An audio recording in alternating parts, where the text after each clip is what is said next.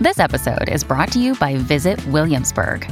In Williamsburg, Virginia, there's never too much of a good thing. Whether you're a foodie, a golfer, a history buff, a shopaholic, an outdoor enthusiast, or a thrill seeker, you'll find what you came for here and more. So ask yourself, what is it you want? Discover Williamsburg and plan your trip at visitwilliamsburg.com. Hey, it's Ryan Reynolds, and I'm here with Keith, co star of my upcoming film, If, only in theaters, May 17th. Do you want to tell people the big news? All right, I'll do it. Sign up now and you'll get unlimited for $15 a month in six months of Paramount Plus Essential Plan on us. Mintmobile.com slash switch. Upfront payment of $45 equivalent to $15 per month. Unlimited over 40 gigabytes per month. Face lower speeds. Videos at 480p. Active Mint customers by 531.24 get six months of Paramount Plus Essential Plan. Auto renews after six months. Offer ends May 31st, 2024. Separate Paramount Plus registration required. Terms and conditions apply if rated PG. Hi, my name is John Torpey, and I'm director of the Ralph Bunche Institute for International Studies at the Graduate Center of the City University of New York. Welcome to International Horizons, a podcast of the Ralph Bunche Institute that addresses a range of issues of significance around the world. Today's topic is the coronavirus in Italy. To address that topic, we are fortunate to have with us today Professor Luca Storti, who is an associate professor of economic sociology at the University of Turin as well as a research fellow of the Ralph Bunche Institute. His research interests include local economic development, the expansion of mafia groups, and regional differences within and between countries. He has published a number of peer reviewed articles and books on these topics and has been both living through and closely following the coronavirus crisis in Italy. Welcome, Professor Storti.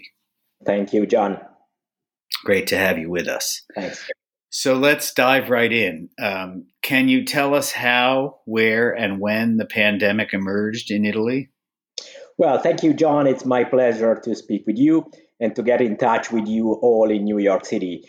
In January 2020, we have already had some cases in Italy, but the situation was still quiet and similar to other European countries at that time.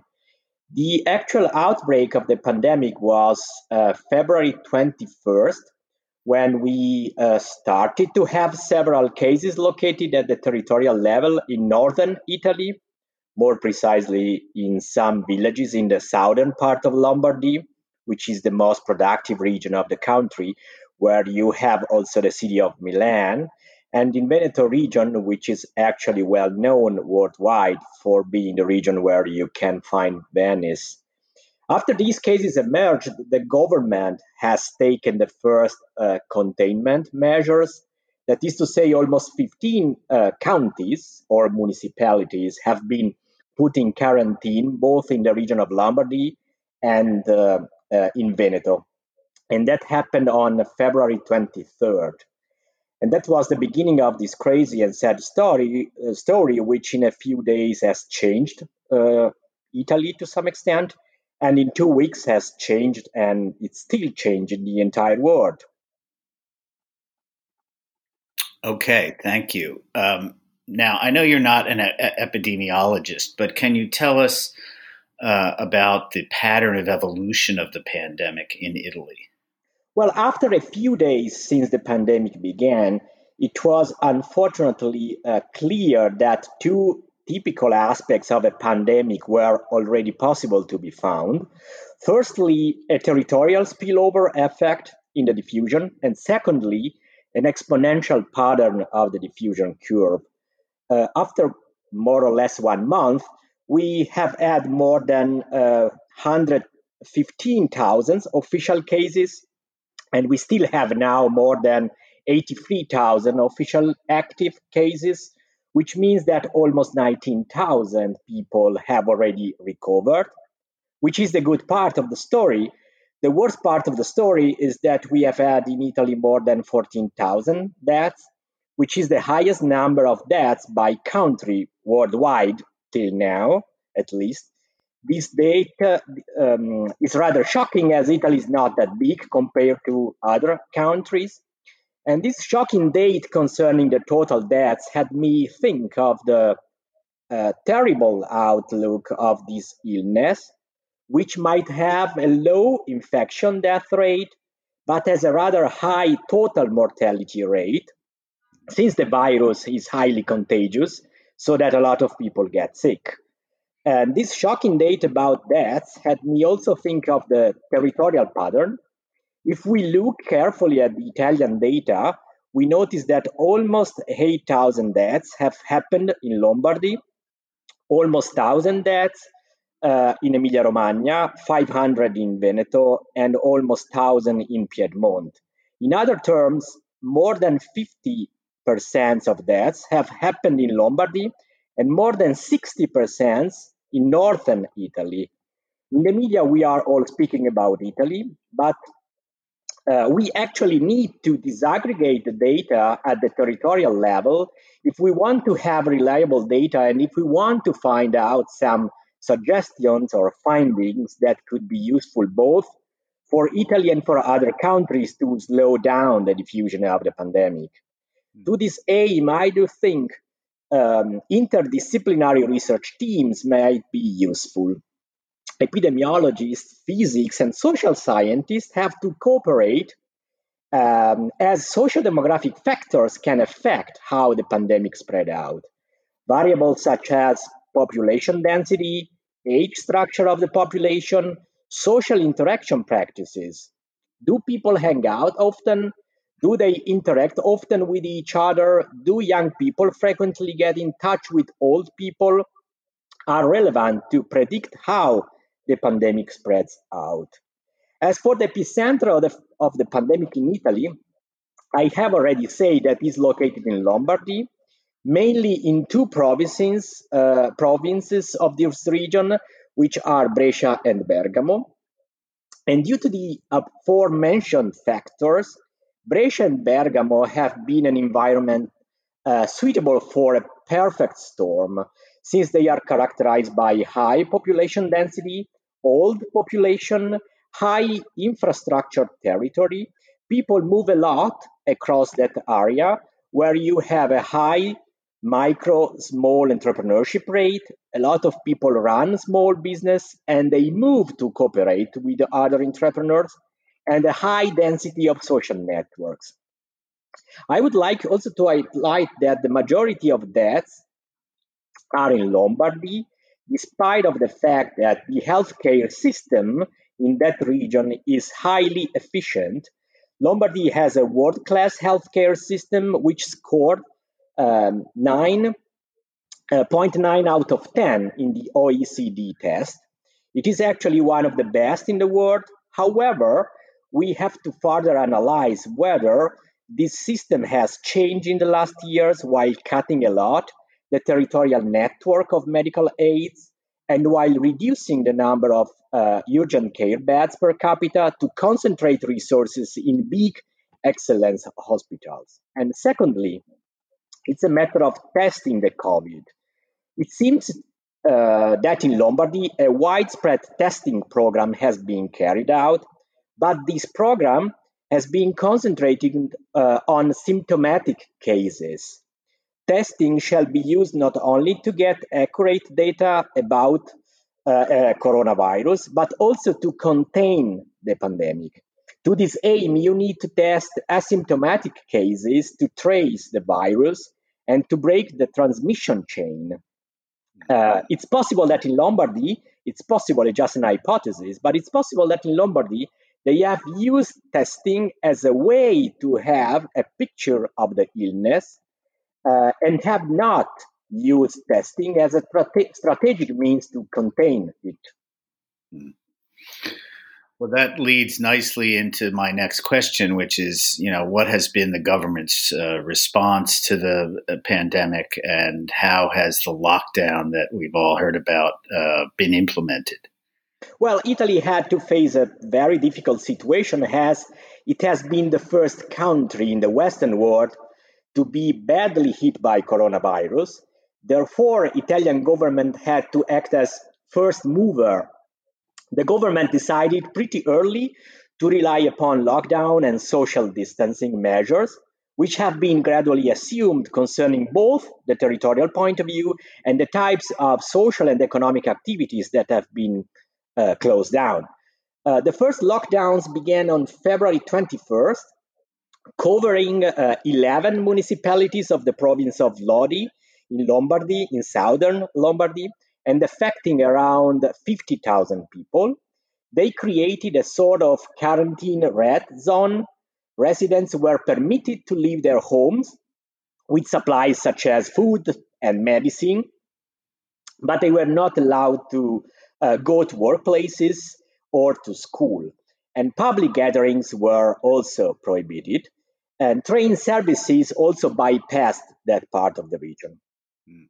And second, almost two weeks later, so it was about um, 11th March, the government announced the expansion of the quarantine zone to cover much of northern Italy, affecting over 16 million people, restricting travel uh, from, to, or within the affected areas, banning funerals and cultural events, and requiring people to keep at least one meter, one meter of distance from another in public locations such as restaurants, churches, and supermarkets. Third, a few day, days later, uh, so it was uh, 13 or 14 March, the quarantine measure were expanding to the, expanded to the entire country, coming into effect in the next day. In a television address, the prime minister um, explained that the moves would restrict travel to that necessary for work and family emergencies, and that all sporting events would be cancelled. And lastly, the prime minister announced a few days later, so almost 20 days ago, that the lockdown would be uh, tightened with all commercial and retail business, except those providing essential, uh, essential services like grocery stores, food stores, and pharmacies closed down. We cannot go jogging anymore. We can leave our apartment to go grocery shopping and uh, pharmacies. Uh, in the last days, uh, the numbers of new deaths, infections, and severe coronavirus cases are showing an optimistic trend. We have some signs that the strict lockdown is working. We might be close to the peak of the pandemic, short of the beginning of the long and difficult descending phase of the pandemic. Mm. After the pandemic, uh, we'll have time to discuss whether it would have been better uh, to not hesitate to close down everything and to evaluate how the government has communicated these measures. In my opinion, the government has at least tried to act in a consistent way, thus by considering scenarios that scientists have been advising. Moreover, the government decided to communicate daily in a clear way the official data to the public opinion. We all know that the official data have problems and limitations, but given these limitations, I recognize that the government has established a pact of transparency and accountability with citizens. Hmm. Okay, that's very interesting. Thank you. Um, so, how would you say the experience in Italy compares with that of other European countries? I mean, it seems to me that the level of deaths has is basically comparable in Spain and relative to population uh, in both countries it's extremely high relative to other countries in Europe and, and in fact in the world. Um, how would you say the experience of the European Union countries varies from country to country? Well I do see a growing convergence between European countries. If you compare the data about different European countries, you can actually find uh, similar diffusion curves.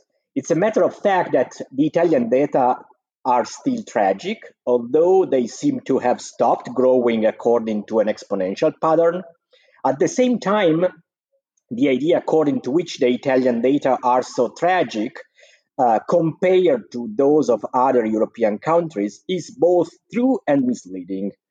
Um, since the outbreak of the pandemic has happened in Italy at least two weeks before than other European countries, and two weeks of time is a huge amount of time, given the fact that the virus is spreading out in an exponential way. Just to mention some data about other European countries, as you say, John, Spain has almost overcome Italy in the total cases of coronavirus infected people, and it has higher relative numbers than Italy in terms of cases and deaths on population.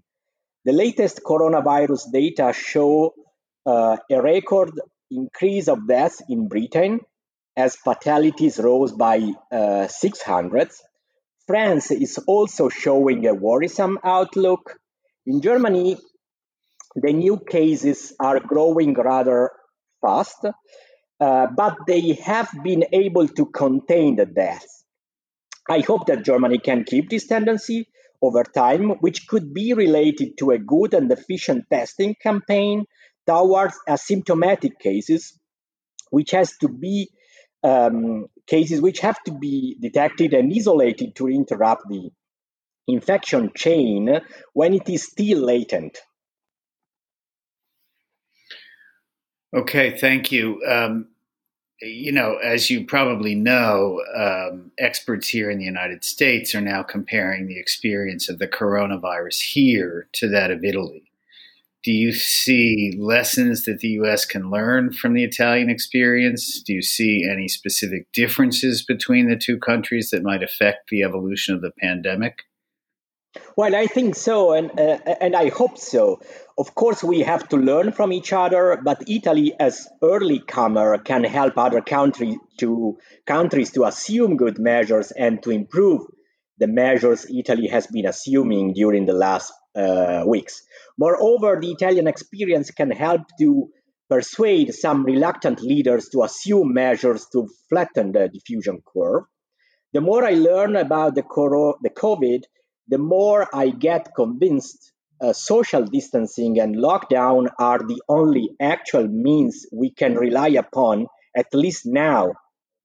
We can be willing to impose them or to call for a free acceptance from citizens having a high level of civicness and institutional trust, as they are trying to do in Sweden. But basically, these are the measures we have now. We need to slow down the spread, to reduce the load on hospitals, and to reduce the number of overall um, fatalities. Under these circumstances, the idea of gaining the herd immunity is, is utopian, and to this aim, we do need a, a, vaccine or a more reliable treatment that unfortunately we don't still have. As for the US, I think that Italy m- might teach um, how timing and territorial peculiarities are relevant. As for timing, it's relevant to not waste time in applying social distances measures as for the territorial peculiarities, I would say that Italian ca- the Italian case teaches that there are some random initiating factors that shape the evolution of the pandemic according to a kind of path dependency perspective.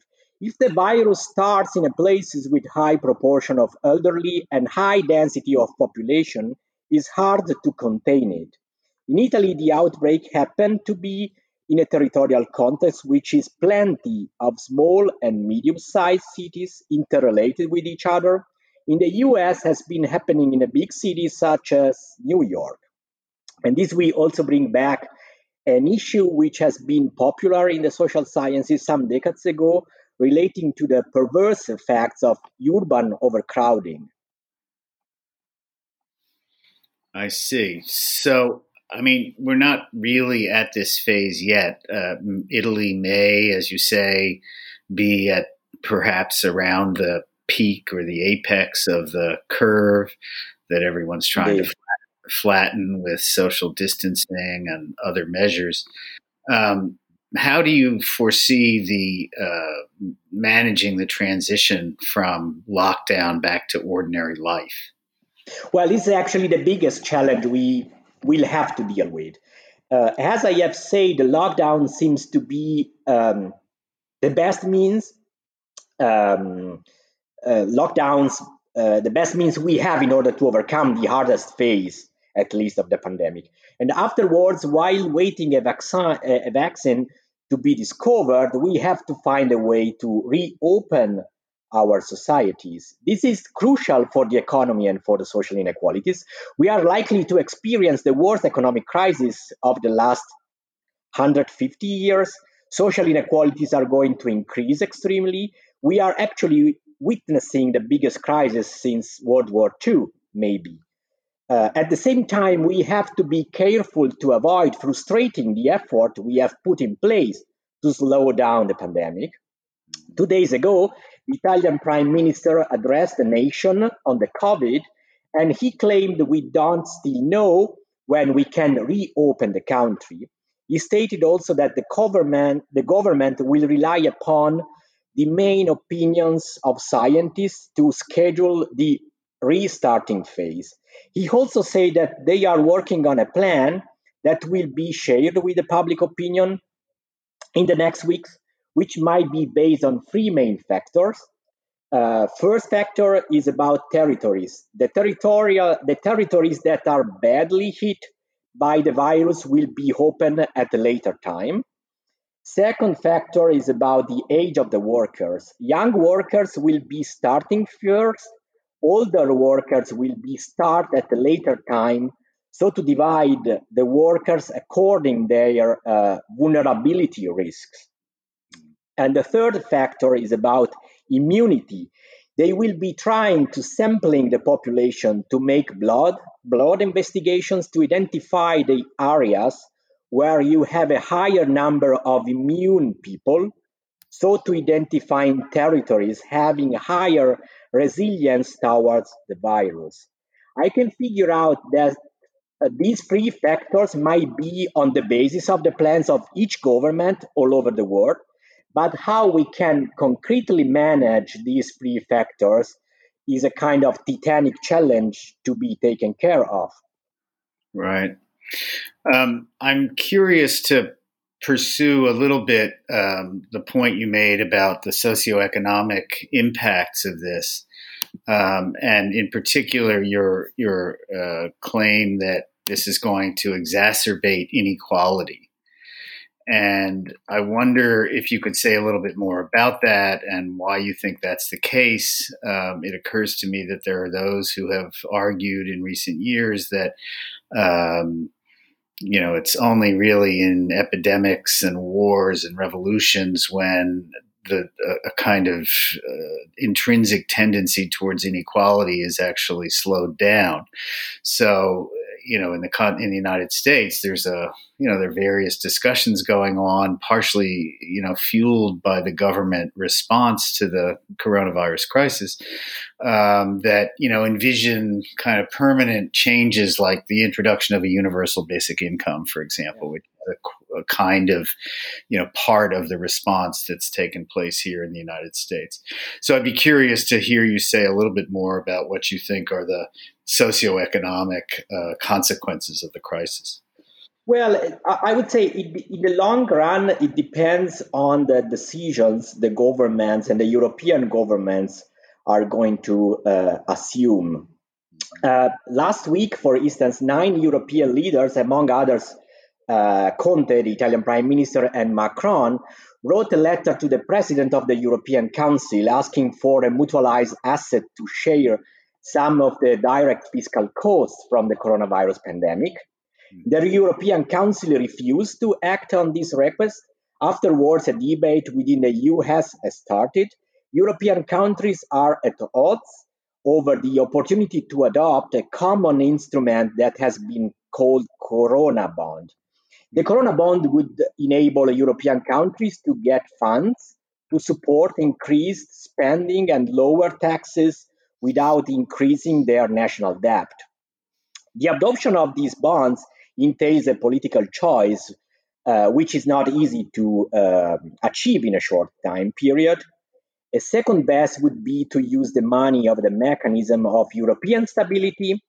The mechanism has been used during the fin- financial crisis by countries such as Spain, Greece, and Portugal, and the countries that have required money from the MES eh, have been forced to make some reform in social policies. They have been forced to cut public expenditure. in some, a compromise between the countries wanting to introduce Corona bond, such as Italy, France, and Spain, and countries which don't want Corona bonds, such as Germany and Holland, can be found in giving the opportunity to use the MES without any conditions, apart from a general conditions according to which each country should use the money only to support health system and productive investments. Um, in my opinion, there is a strange cognitive bias in the European Union, um, based on which this crisis has been conceived has an asymmetric shock. It's not an asymmetric shock, it's, um, as it was the financial crisis of 10 years ago, it is rather a symmetric and general shock. No one is responsible for. Um, and this shock re- is requiring for new forms of coordination within the European Union if the European Union wants both to compete and cooperate with China and the US. And so I think if Europe uh, will be able to find a new way to cooperate, and if Europe will be able to open up a discussion about the boundaries between economy and politics, about how we can regulate the economy in such a difficult situation so we can maybe find a way to support social inequalities and to reduce them otherwise it's i think it's going to be really difficult to keep social inequalities under control uh, and so it depends on how uh, politics are, is go- are going to react to the crisis i would say Mm-hmm. It is actually an open challenge. Yes. But it sounds from some of the things that you've said just now that there is a kind of reassertion of some of the tensions that have pulled the European Union apart in recent years, basically a kind of north south divide between Germany, the Netherlands, uh, perhaps France, the UK, not part of the EU, but uh, and uh, the Portugal, Spain, Italy, Greece countries. Um, do you see that happening? Uh, sure. Yeah, it's a possibility. Uh, France is actually taking a different position. Is actually one of the country uh, which would like to have the Corona bond, and so we have a slightly different um, distribution of the countries based on this north-south divide as we have had in the um, past years. But surely we could have again this kind of uh, north-south divide.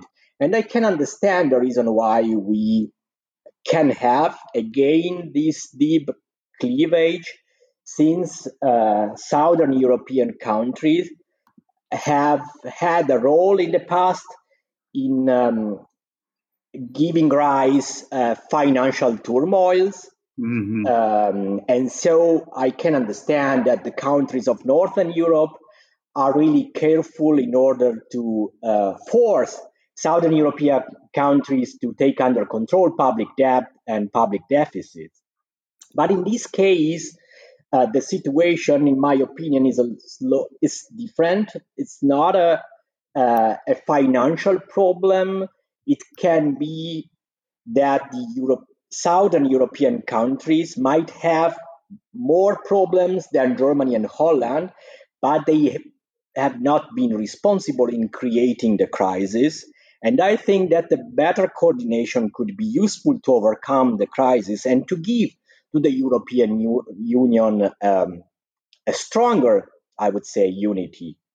Mm-hmm. Uh, so, I mean, that's a uh, a huge problem. The north south divide, it's a matter of fact that this divide is still there and that it can be um, a problem or a limitation in order to assume a coordination between different countries in the European Union. Well, I think that's been a very helpful uh, set of observations about the situation in Italy and what it may foretell for our own future here in the United States and elsewhere in Europe. Um, I want to thank Professor Luca Storti for his insights into the coronavirus crisis in Italy. I also want to thank Christo Voinov for his help on the technological side. This is John Torpey of the Ralph Bunche Institute for International Studies at the City University of New York Graduate Center saying, see you next time on International Horizons.